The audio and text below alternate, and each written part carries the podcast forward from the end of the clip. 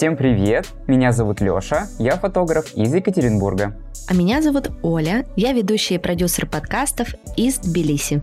И это подкаст «Сколько денег на карточке?». Здесь мы не даем советы, никого не учим, а на своих и чужих ошибках говорим про деньги, изучаем финансовую грамотность. Всем привет! Привет! Сегодня у нас очередная лайв-запись подкаста, которую мы пишем вместе со своими слушателями. Кстати, в этом году у нас состоится еще одна последняя запись в декабре, новогодняя. Поэтому, если вы хотите провести в следующий раз прекрасный вечер в нашей компании, то подписывайтесь на нас на Бусти, ссылка будет в описании к этому выпуску. Ну и он будет новогодний, праздничный, поэтому... Конечно, с Глинтвейном. Да, да, да, да, да, все так, все так. Ну и сегодня мы немножко нарушим, опять же, свои правила. Мы будем давать, возможно, советы, как не попасться мошенникам, что очень важно. Да, но давай сначала по нашим новостям. Да, давай. Новостей у меня, опять же, немного.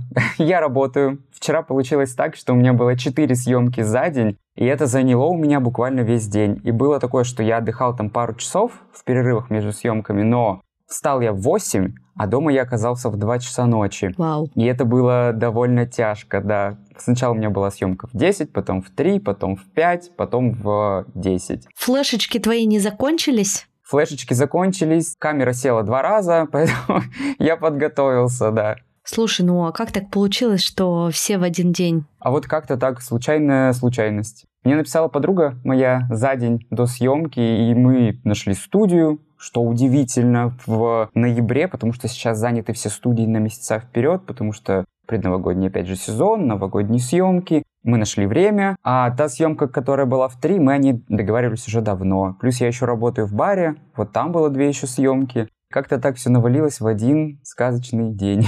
Но зато, наверное, денег много заработал. Да если бы. Две съемки-то было частные, а две съемки было для бара, где я получаю зарплату. Mm. Я вчера заработал 10 тысяч рублей за две съемки. У меня час стоит 5 тысяч рублей. Молодец, здорово. Слушай, у меня случился, точнее даже не у меня, а у моей младшей дочери Миры. Ей сейчас 6 лет, и вчера случилась ее первая рекламная съемка. Она участвовала в рекламе. Боже, это было так прекрасно, если честно. Мы состоим в Тбилиси в нескольких специализированных чатиках, потому что, например, Аня, моя старшая дочь, уже снимала здесь в рекламе машинного масла. И я, по-моему, даже в каких-то из выпусков рассказывала, что она первые свои 100 баксов заработала. И вот я здесь отправила заявку на Миру, и, значит, ее отобрали для рекламы пледов, которые будут продаваться на Амазоне. Так что, если вы пользователи сайта Amazon, и будете заказывать себе какое-нибудь уютное постельное белье, то, возможно, скоро вы там увидите лицо моей дочери. В общем, съемка была кайф. Ой, на самом деле у меня есть история про съемки детей. Я снимал как-то для одного гипермаркета, и там была съемка с детьми, была детская одежда, и родители такие странные у детей моделей. Там мама, например, подходила и говорила, улыбайся, улыбайся, улыбайся. Одному мальчику сказали, что если ты сейчас плохо поработаешь и не заработаешь денег, мы тебе не купим мороженого. Я думаю, вау, вообще-то это он зарабатывает себе деньги на это мороженое. И это было так странно. Дети очень в стрессовом моменте находятся во время съемки. И там была одна девочка, она говорила маме, мама, уйди. Она говорит, да я только посмотрю. И она ходила и волос каждый заправляла за ушко, чтобы это все было красиво. Это было отвратительно. И фотограф еще очень по-хамски второй вела себя. Я был как э, стажер, она была как основной фотограф, и она не умела находить контакт с детьми. Она говорила, встань, повернись, сделай так. Я же сказала так, а не вот так. И это было ужасно. И я сбежала туда после первой же этой съемки. Это отвратительно. У тебя было все нормально? Да, слава богу, наш опыт был очень положительным. Организаторы сняли очень красивую квартиру. Съемки, соответственно, проходили в спальне. У Миры была сценическая мама, и ей купили такую красивую пижамку нежно-розового цвета, у мамы была нежно-молочная пижамка, и они лежали в кровати под пледом целый час и листали книгу. Мне кажется, это просто съемка мечта. Там были фотки и видео. Я буквально заглянула туда один раз в комнату, помахала Мире, посмотрела там, как у них дела. Я слышала, как разговаривал с ней фотограф, то есть она такая, Мира, не обращай на меня внимания, я вообще тут все сама разберусь, поэтому просто вот смотри там на модель, на Ингу, смотри в книгу, чувствую себя раскованно. У Миры первое время, конечно, было такое немножко напряженное лицо, и я в этот момент ей такая заглянула и крикнула, что «Мир, слушай...» Если ты не будешь улыбаться, мы не купим тебе мороженое. Не, я сказала по-другому, я же хорошая мама. Я сказала «Мир, представь, на что ты потратишь свои заработанные деньги». И это супер сработало. Она сразу начала улыбаться, а я сидела в гостиной с прекрасным видом на Тбилиси, пила кофе ела печеньки. Через час мы, счастливые и довольные с ней, поехали в детский сад с заработанными деньгами. 100 лари она заработала, это примерно по текущему курсу 3500 рублей. Ну, в общем, для шестилетнего ребенка за час работы. Прекрасно. Просто она кайфанула, сказала, мам, я хочу еще на такие съемки ходить. В общем, это был классный опыт. Все зависит от тебя, Мируся. Да-да-да. Я тут нашел старые фотки у себя в телефоне сколько им было, год два назад, наверное, вы еще были в России, у меня были фотки с Мирой. Блин, так выросла, обалдеть. Да, очень изменилось. Я тоже сейчас периодически у меня всплывают какие-то архивные штуки, я смотрю, и действительно ребенок так меняется. Выражение лица, все, волосы. Мне кажется, вот именно в этом возрасте, когда ты из ребенка переходишь в стадию подростка, вот это самое визуально изменчивое такое состояние, потому что потом уже там, например, с 15 до 18 плюс-минус ничего особо, наверное, и не меняется. Но если мальчик, то борода растет. Плюс-минус там все тональником замазано. Да-да-да-да-да. Прыщи полезли. Ну, куда без прыщей. Ну, собственно, это единственная моя хорошая новость. Остальные две новости будут не очень хорошие. Нет, это не будет ни про какие болезни, я вам не буду рассказывать сегодня. В общем, одна новость — это то, что в эти выходные, которые были, мы провожали моего друга, который уезжает из Тбилиси, он возвращается в Петербург, и он устроил такой прощальный пикник. Вечеринка с хот-догами? Вечеринка с хот-догами, да, я выкладывала в своем инстаграме, в телеграме. И ты знаешь, это было так классно. Я первый раз была в такой как загородной атмосфере, с костром, с мангалом, где все такие счастливые, довольные, да, немножко грустные, да, потому что не супер радостное событие, но все равно получилось так прям очень тепло, как в каких-то старых добрых временах. И вот этот друг, это, наверное, единственный человек, который мне стал близок за все это время иммиграции. И для меня это был такой достаточно сильный удар, я очень сильно расстроилась от того, что он уезжает. Я, с одной стороны, расстроилась, да, потому что мне грустно, что мы теперь не будем ходить каждые две недели пить кофе, гулять по городу, болтать обо всем на свете. А он, кстати, очень похож на тебя. А с другой стороны, я, конечно, очень за него порадовалась, потому что ему предложили работу. У него уже довольно продолжительное время здесь в Тбилиси не было работы, и он очень сильно переживал из-за доходов. А там ему предложили работу на той должности, собственно, о которой он мечтал. В этом я за него порадовалась. А то, что я остаюсь тут без друга, мне, конечно, было немножко грустным. Но я понимаю, что это все издержки иммиграции.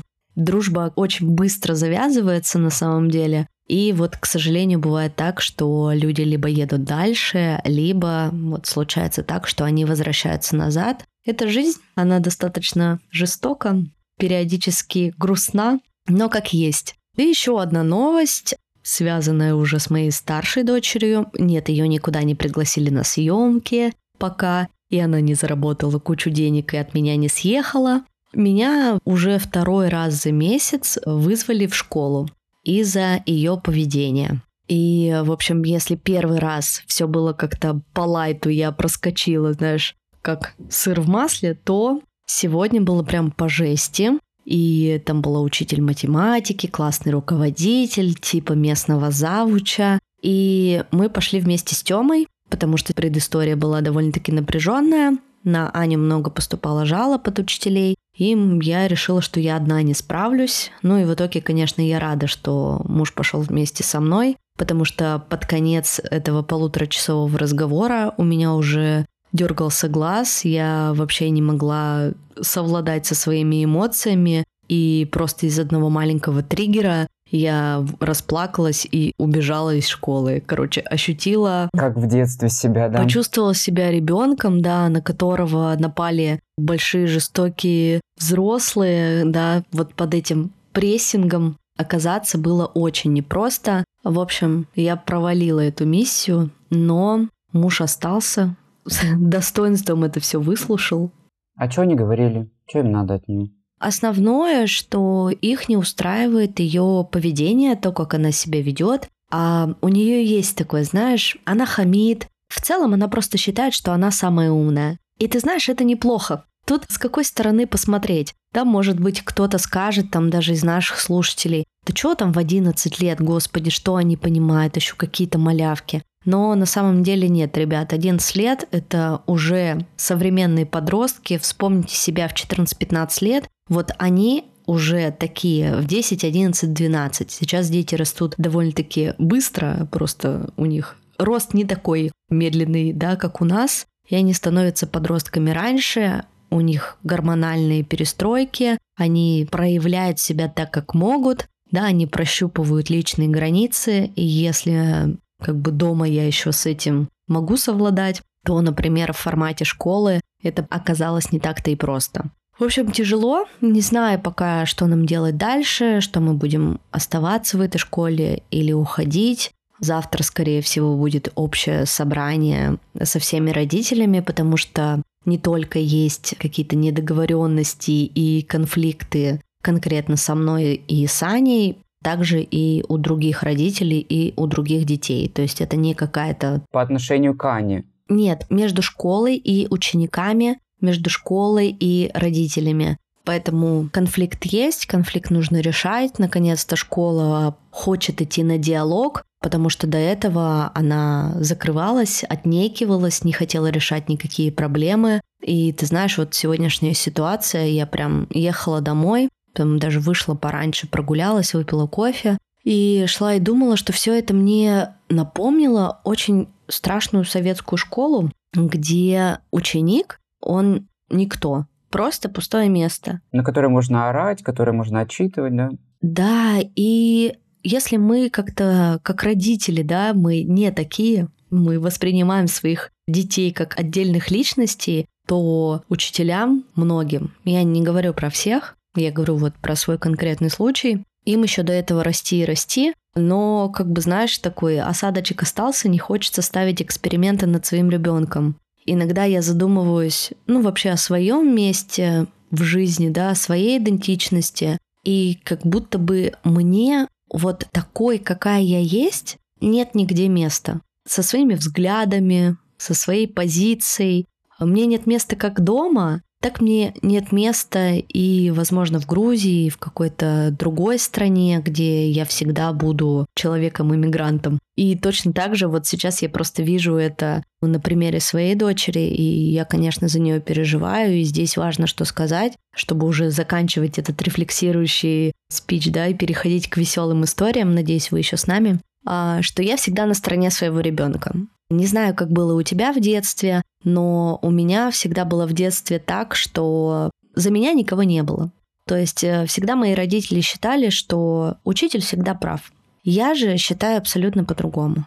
Я считаю, что нету черного и белого, что нужно искать и прощупывать различные оттенки, нужно приходить к какому-то общему решению и нужно обязательно выслушивать обе стороны. Я сегодня пришла, чтобы послушать их. Притом Аня вчера после конфликтной ситуации записала мне голосовое, и у меня было голосовое с той позиции, да, которую озвучила она. И когда я им включила, ну, то есть я выслушала учителей, да, их всех выслушала, я говорю, а сейчас мы можем послушать моего ребенка? Вот такое было голосовое, вот что говорит об этой ситуации она. И в этот момент эти три взрослые тетки, когда было это голосовое, они все время, знаешь, говорят, а, этого не было, этого не было. Или там, знаешь, что-то ржали. Я думаю, господи, а вы можете послушать просто, что говорит ребенок? Я только что полчаса слушала вас и ваше мнение. А я хочу, чтобы мы сейчас услышали, что об этом думает маленький человек. И, короче, я просто в полном раздрае, я пока себя вообще не могу собрать. Надеюсь, что сейчас наш э, с тобой веселая тема, она все-таки... Она тоже не особо веселая, людей обманули. Ну, может быть, она и не веселая, ты знаешь, с какой стороны посмотреть. Некоторые мошеннические истории могут быть, кстати, очень веселыми. Ну давай, значит, переходить к нашей теме выпуска.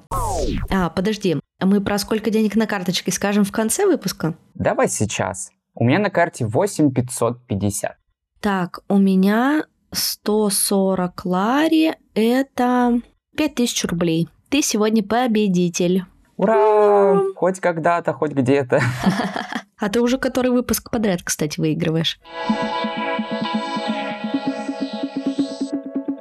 Переходим к нашему выпуску. Давай начну делиться своей историей. Короче, однажды со мной приключилась такая история. Мне было примерно 23 или 24, и я всегда мечтала о собаке. И, значит, тут захожу на Авито и вижу собачку йоркширского терьера. Маленького, хорошенького, глазки такие бусинки. И написано 3000 рублей. Напоминаю, это было где-то 2014-2015 год. Я пишу, хочу собаку. ну, вот этим по объявлению. Дайте собаку. Они такие, да, да, все хорошо. Они там были где-то в Челябинской области. Я, соответственно, в Екатеринбурге. И тут, значит, мы начинаем с ними общение, все супер хорошо, да, там. Я помню, что я даже не запросила дополнительные фотки, видео. Ты представляешь? Просто увидела собаку, фотку щенка и такая, о, мне надо. Подходит. Куда, да, три тысячи переводить. И они такие, вот, мы как раз едем в Екатеринбург, там в субботу. А я помню, это был то ли четверг, то ли пятница. Но у нас для собачки нет перевозки, а в руках вести нельзя. Перевозка стоит там что-то полторы, что ли, тысячи рублей. Я такая, ну, в принципе, нормально, куплю еще перевозку им. Сразу будет и перевозка в комплекте, да? Круто, круто, а что? Да, я вообще без задней мысли я такая, ну ладно. А я напоминаю, мне вообще-то уже 24, по-моему, года, и у меня уже есть ребенок. То есть я как бы... Взрослая тетя уже. Да-да-да, мне вообще-то не 15 лет. Я им перевожу за клетку без задней мысли, за эту переноску. Они такие, да, все, вот переноску купили, там вечером там мне отправляют фотки этой переноски, все хорошо. Которые они скидывали уже раз 20 людям, да? Да-да-да, я такая, да, окей, все, перевожу за собаку, завтра вас жду, там они говорят, да, да, в 11 утра в Екатеринбурге, все, адрес скинула, там ла-ла-ла. Наступила суббота, время 11, время 12, час, два, три, четыре. Короче, как ты понимаешь, уже прошло 10 лет, собаку мне так и не привезли. Может, они все еще... Блин, а прикинь, они попали в аварию и не доехали. Господи, Лёш. Да блин, я просто сейчас вспоминаю это все, восстанавливаю эту историю по картинкам, и я понимаю, какой это бред. Какой, блин, йоркширский терьер за 3000 рублей? Алло где дополнительные фотографии. Вообще... Паспорт собаки. Паспорт собаки. Ну, то есть, как бы ничего... Я не знаю, что мной движило, но вот это была такая единственная история в моей жизни. Видимо, я так хотела собаку, что вообще у меня сознание помутнело, и я ничего не отображала. Но в итоге, конечно, собаку я потом завела. Джек Рассела, она сейчас живет. Я, кстати, думал о ней недавно. Да, Ума моя любимая, она живет сейчас с моим папой на даче в общем, носится, бегает там по поляне. Живет свою собачью классную жизнь. Живет классную жизнь собачью, папа ее обожает, они спят вместе в кровати под одеялом. Ее я уже купила у заводчика, к которому я сама приехала своими ножками и денежку ему принесла. Сколько стоила Ума? Ума стоила, по-моему, 20 тысяч рублей. Угу. Вот, ну, то есть это был, по-моему... 2000 год примерно? Какой двухтысячный, Лёш? 2019 Мире был два года. Двухтысячный. Ой, я хотел сказать 2020. Я... Ой, не то сказал. А я еще думаю, что не так-то. Да, это было 23 года назад, Леш, мне было 10 лет. Все-таки вот мое желание завести в итоге собаку, оно все-таки исполнилось. В общем, это был единственный такой случай, какой-то вообще непонятный абсолютно, как он произошел в моей жизни, я до сих пор не осознаю этого. Но вообще мне кажется, что все вот эти агрегаторы так и кишат мошенниками. Это правда, но, насколько я помню, сейчас Авито внедрили систему оплаты через Авито, и нужно делать только так. они замораживают средства у себя. Если все сделано, все получено, то они отправляют это уже человеку, который что-то продавал. То есть сейчас с этим все гораздо безопаснее. Я продавал два объектива на Авито, мы встречались лично, и мне передавали деньги наличными. Поэтому в целом я довольно спокойно отношусь к Авито, у меня все было как-то хорошо. У меня тоже с Авито был достаточно потом положительный опыт. У меня был период, я тоже когда-то рассказывала об этом в подкасте, что я довольно-таки много там на Авито напродавала. У меня там в этом в рабочем кабинете там отражался баланс вроде 140 тысяч рублей. Но я никогда не пересылала ничего в другие города, потому что меня все время это пугало. Переведите деньги туда, переведите сюда. Раньше вот не Пойдите было... Пойдите на почту, отправьте. Да, раньше этих безопасных каких-то штук не было, и поэтому я только продавала тем, кто находился в Екатеринбурге. Забирайте самовывозом, вот приезжайте, вот, пожалуйста, вам посылка, наличные деньги, и все, погнали. Круто. Тогда, наверное, перейдем к моим историям, которых нет. Меня ни разу никто не обманывал. Офигеть, ты счастливчик. Да, меня ни разу никто не разводил на деньги, мне ни разу не звонили всякие банки-мошенники, ни разу, ни разу вообще в жизни никогда ничего такого не было. И хотите, я расскажу вам лайфхак. Давай. Как это сделать? На айфонах, если у вас iPhone, на андроидах наверняка есть такая же функция. У вас в настройках телефона есть специальная функция, которая заглушает звонки от неизвестных людей. Если он прошел, вам идет сообщение о том, что вам звонил такой-то номер, все. И то есть не докучают звонки, ты не отвечаешь на незнакомые номера, а если кому-то что-то нужно, ну, обосраться как срочно, добавьте меня в телефонную книгу, напишите мне в Телеграме. Все просто. Напишите мне в WhatsApp. Это знаешь, как если вас нет в моем календаре или в телефонной книге, значит вас не существует в моей жизни. Вот. Я отношусь к этому примерно так. Поэтому вот как-то меня никто никогда не обманывал.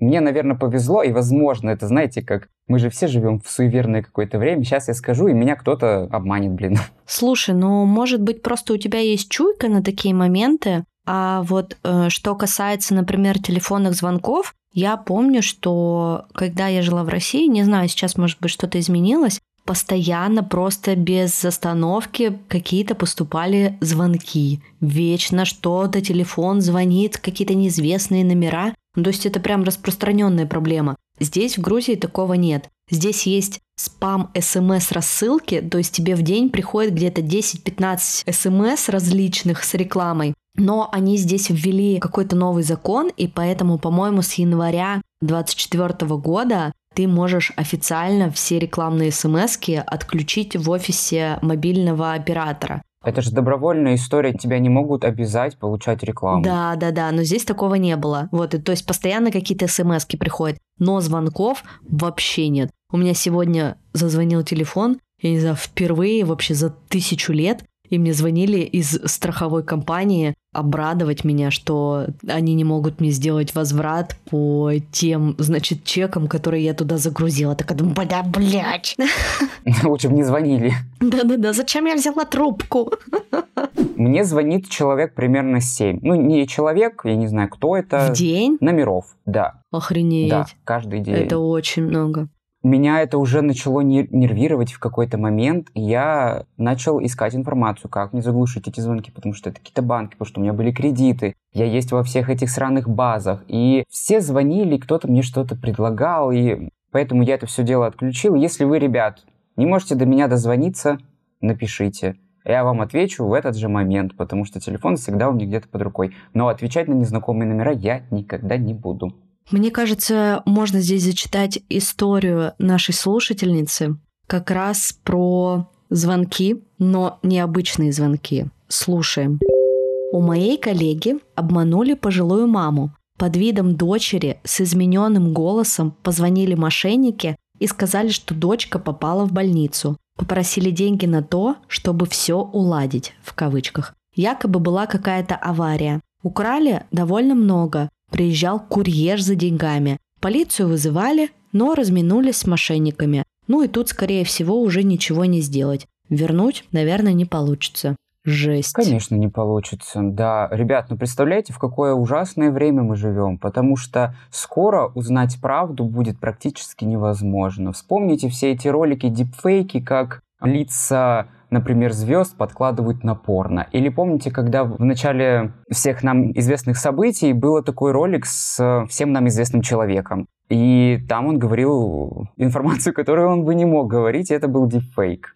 Это жесть, но получается, что вот эти голоса меняются через какие-то нейросети, программы. да, программы, и по сути вообще от этого никто не застрахован. Вот представляешь бы сейчас там, ну, не дай бог, там позвонили бы моим родителям, там, моему папе. Они даже не знают, какой у меня сейчас номер, потому что мы с ними общаемся исключительно в мессенджерах. У меня российского номера, соответственно, нет, есть грузинский. Да и тут, когда ты слышишь голос своего ребенка, когда тебе говорят, что с ним что-то случилось, то, ну, это вообще какая-то максимальная жесть. Плюс еще, блин, приехать за деньгами прямо курьером. Это какой-то трэш. Мне вообще, на самом деле, очень переживательно за взрослое поколение, что как будто с ними вот намного чаще случается таких историй. Они доверчивее. Они доверчивее, да. Я очень за свою бабушку переживаю. Ей постоянно какие-то мошенники звонят, приходят, да, иногда бывает в домофон, там звонят в двери, мы там пришли вам газовое оборудование менять. И у меня в этот момент дедушка просто из-за двери их шлет всех трехэтажным матом куда подальше, а они вообще никому двери не открывают. Ну, то есть они как бы прошаренные.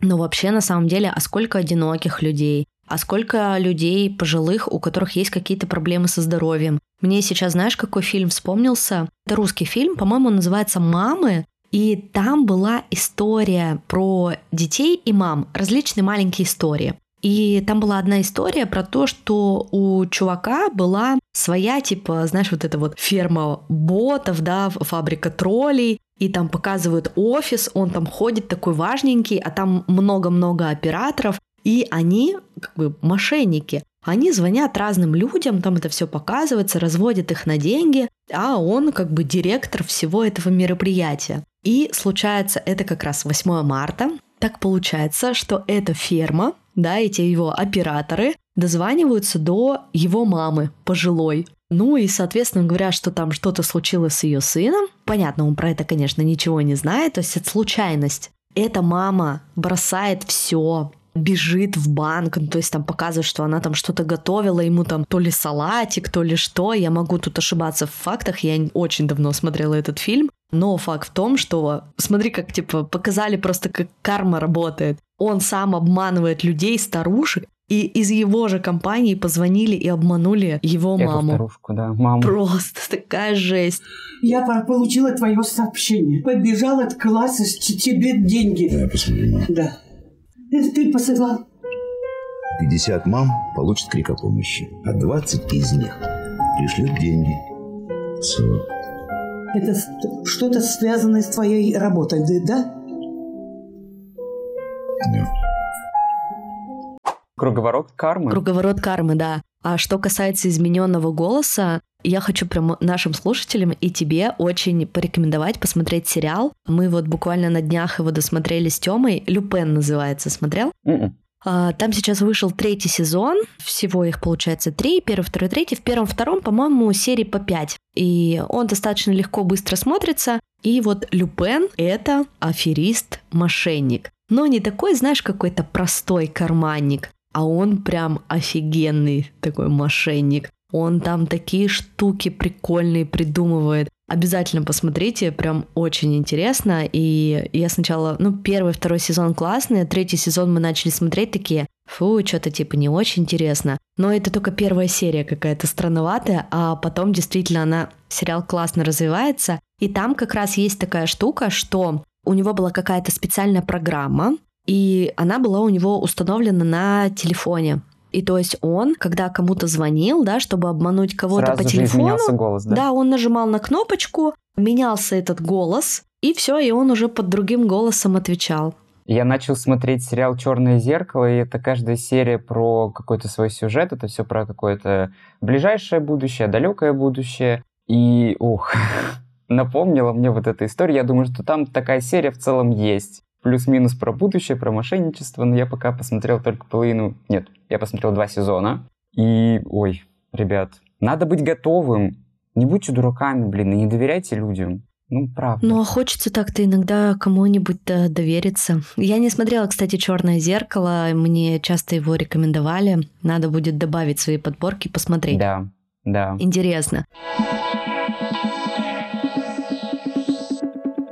Кстати, а что еще касается подделок, вот буквально ситуация произошла пару недель назад. Я еще такого никогда не встречала. Произошла она с моей подругой здесь, в Грузии. А, значит, выходной день, суббота или воскресенье, и она выкладывает сторис о том, что от ее имени в Телеграме пишут ее друзьям и просят деньги перевести.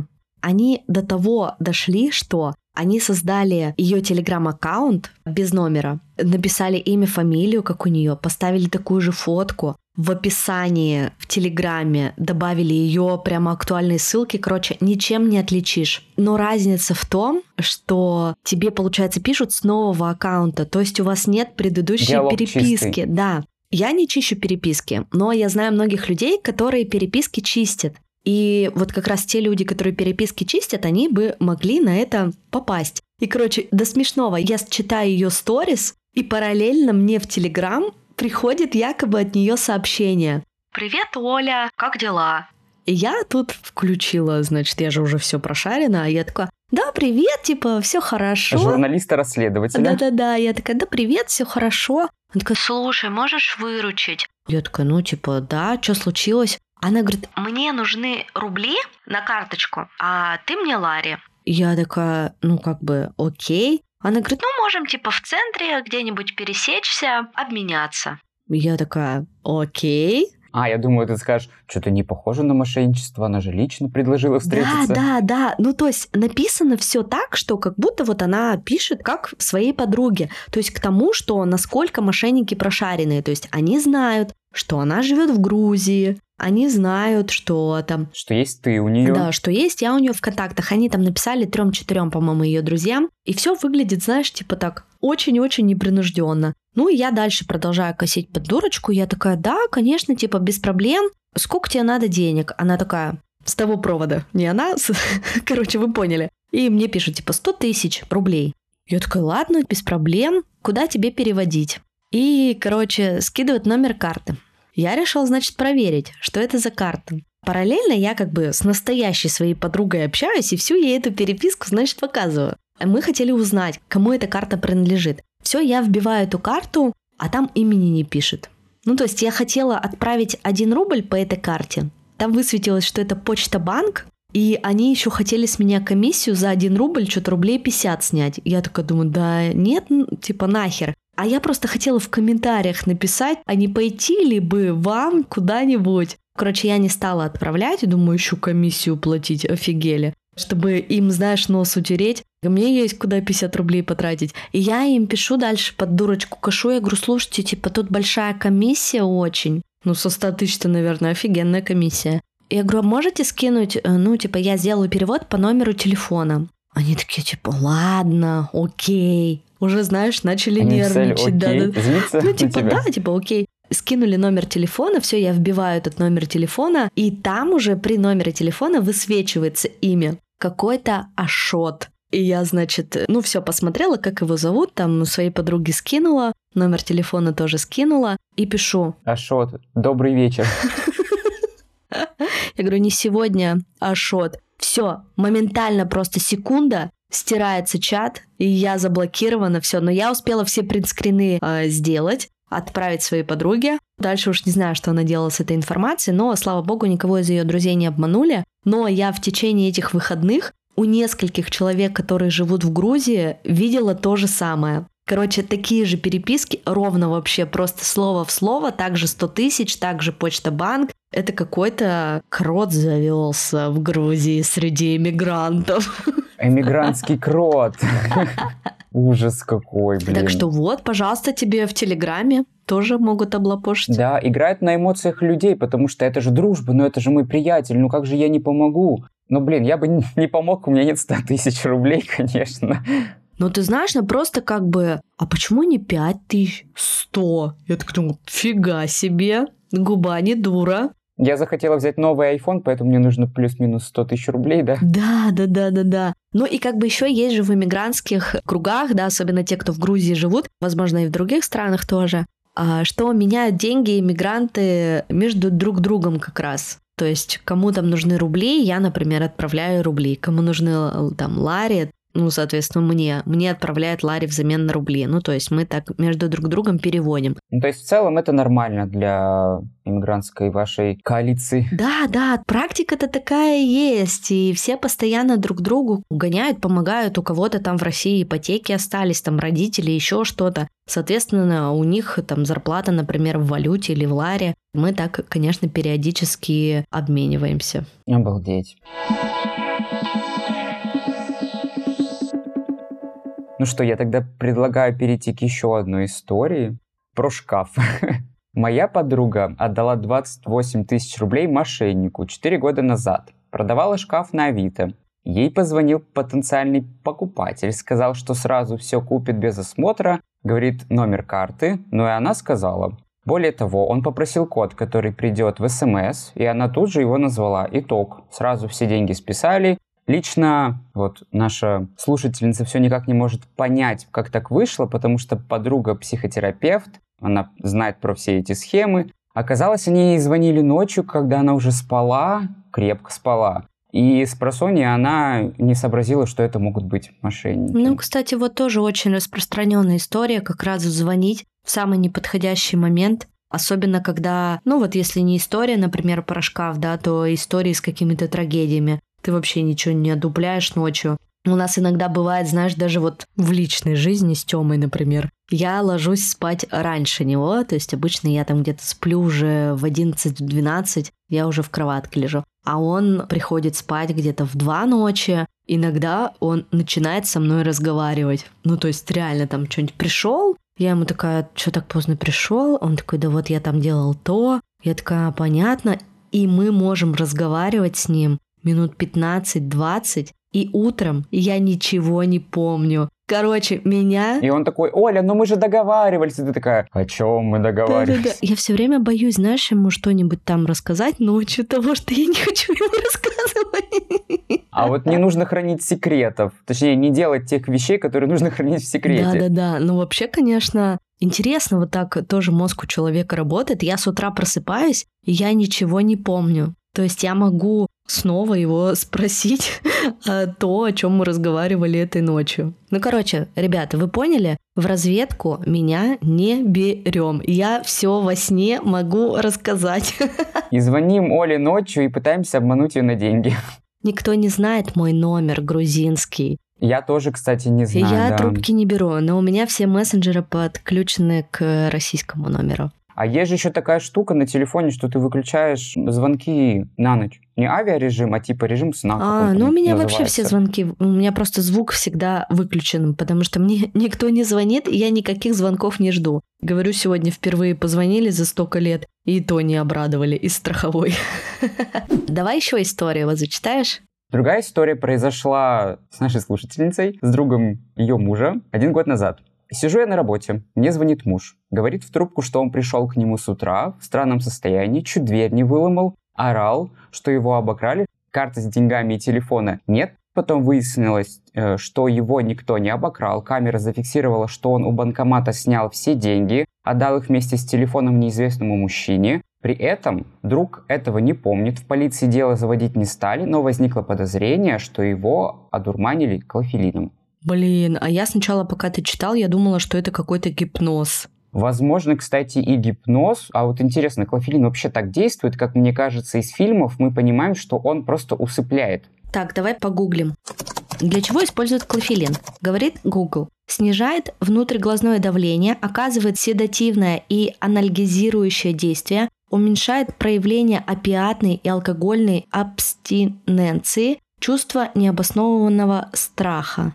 Интересное средство, конечно, выбрали. А вот еще ответ. Как ведет себя человек под клофелином? Клофелин вызывает гипотонию и сонливость, и его вывод может спровоцировать беспокойство, бессонницу, раздражительность, тахикардию и головную боль. Короче, какой-то опасный препарат, но не знаю, вводит ли он в какое-то небытие, хотя я знаю, что вот эта слушательница, которая нам прислала эту историю, она врач. И я думаю, что, наверное, ей виднее, чем Гуглу. Доверяем врачу. Но я действительно верю, что вот такие всякие гипнотические, в том числе, штуки используются мошенниками. И я дико боюсь, например, без обид, но цыган я очень боюсь. То есть вот у нас, например, здесь в Тбилиси, в самом центре города, на площади Свободы, орудуют цыганские банды. Короче, их не очень много, там две или три, и это маленькие дети, примерно там до 12 лет. Они такими группками собираются, а недалеко от них обычно там ходит какая-то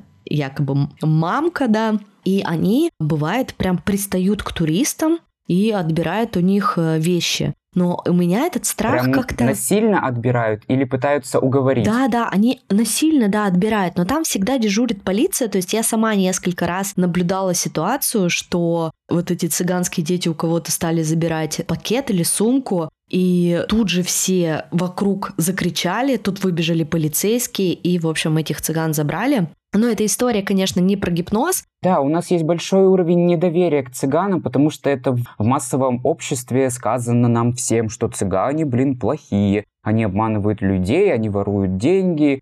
Это может быть отчасти так, но может быть отчасти и не так, мы не знаем. На самом деле, мне бы хотелось, наверное, вот эту, опять же, стигматизацию снять, да, чтобы нас э, с тобой тут не назвали в комментариях плохими словами. Мы ко всем нациям относимся хорошо, и мне кажется, что это больше как бы такая стигма. Возможно, еще это кино, сериалы, они еще усиливают вот это вот да. чувство, да. Образ цыган. Образ, в, да, в да, да вот этот образ, как будто бы цыгане это всегда какие-то не очень там хорошие люди, не чисты на руку. Но вот я, например, по себе могу сказать, я девочка из не очень богатой семьи, и мое детство прошло в школе, которая находилась в цыганском поселке. У нас в школе было очень много цыган. И что я вам скажу? Как много хороших цыган, так и много нехороших цыган. Точно так же, как и других, э, любой другой национальности. Просто скорее у нас такой складывается образ из-за того, что это транслируется постоянно в кино, телевидении, книгах и везде.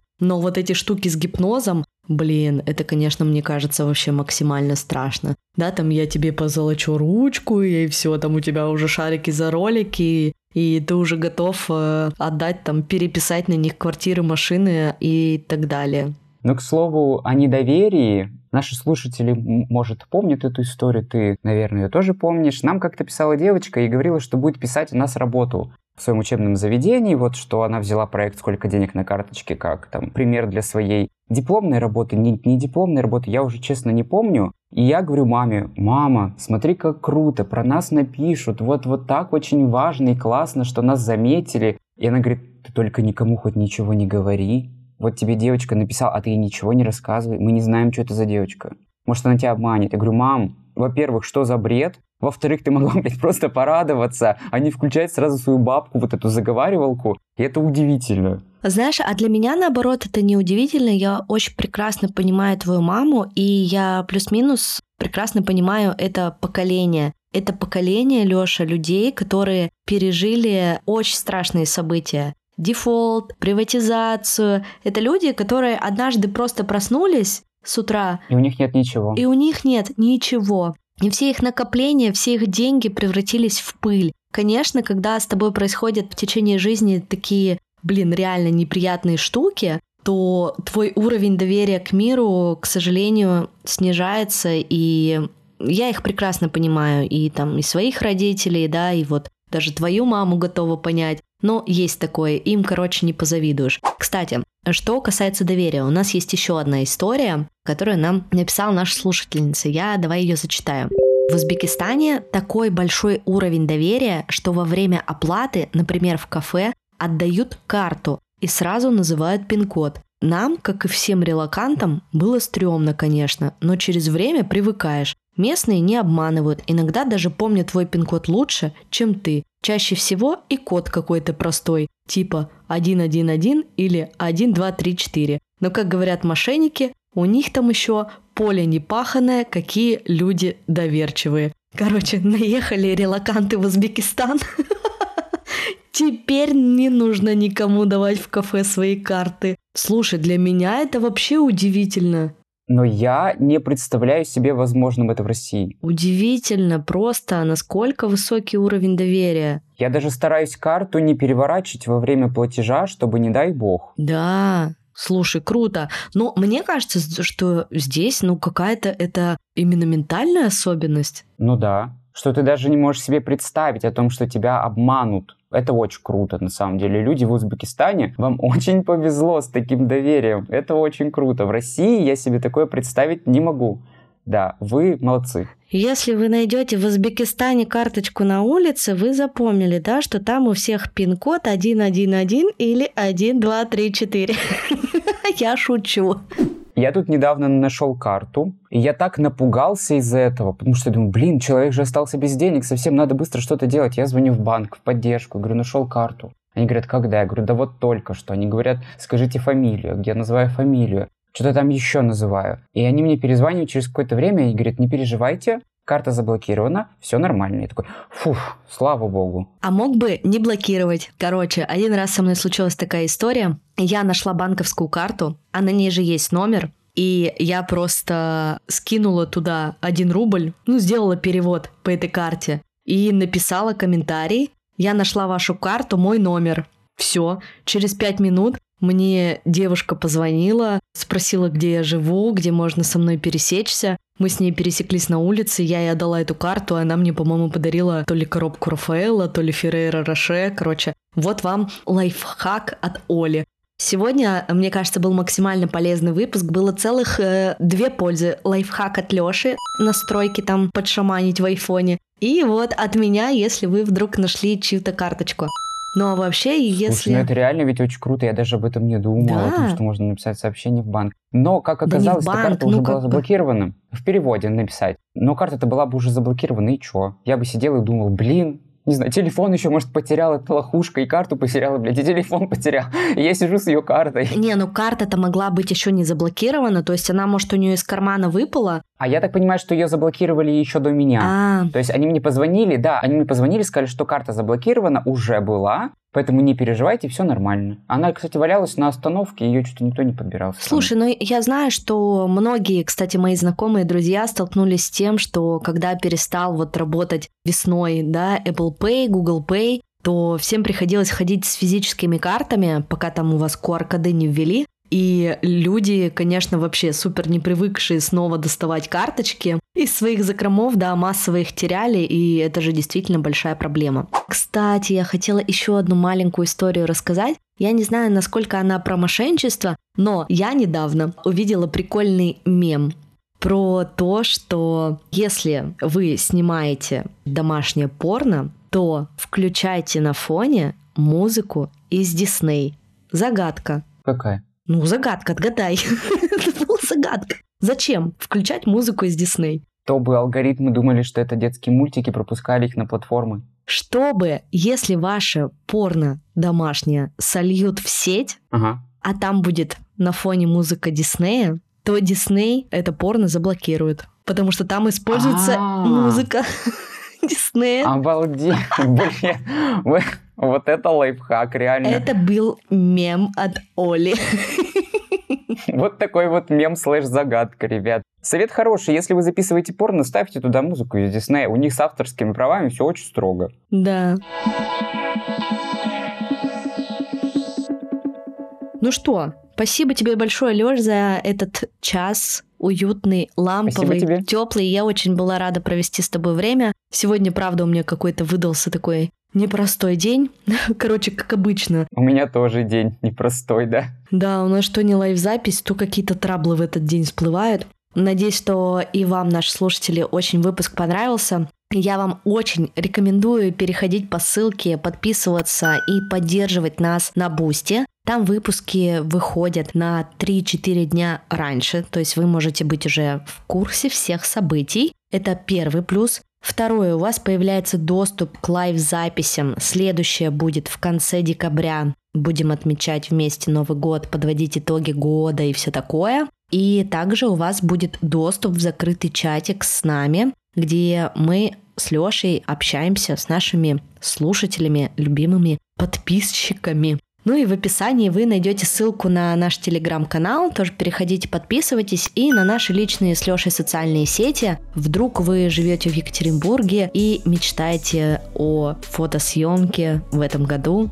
Да, кстати. Давайте, ребят, быстрее, а то студии уже все заняты. Надо торопиться. Или вдруг вы еще планируете в этом году все-таки запустить свой подкаст, то подписывайтесь на меня и записывайтесь ко мне на личные консультации. У меня сейчас будет в ноябре небольшой отпуск, поэтому сейчас как раз идет запись на декабрь. Поэтому всех жду и спасибо вам большое. Я тоже. Да, очень рада была провести с тобой время. Всем пока. Да, ребят, всем пока. Не теряемся. Услышимся. Пока-пока.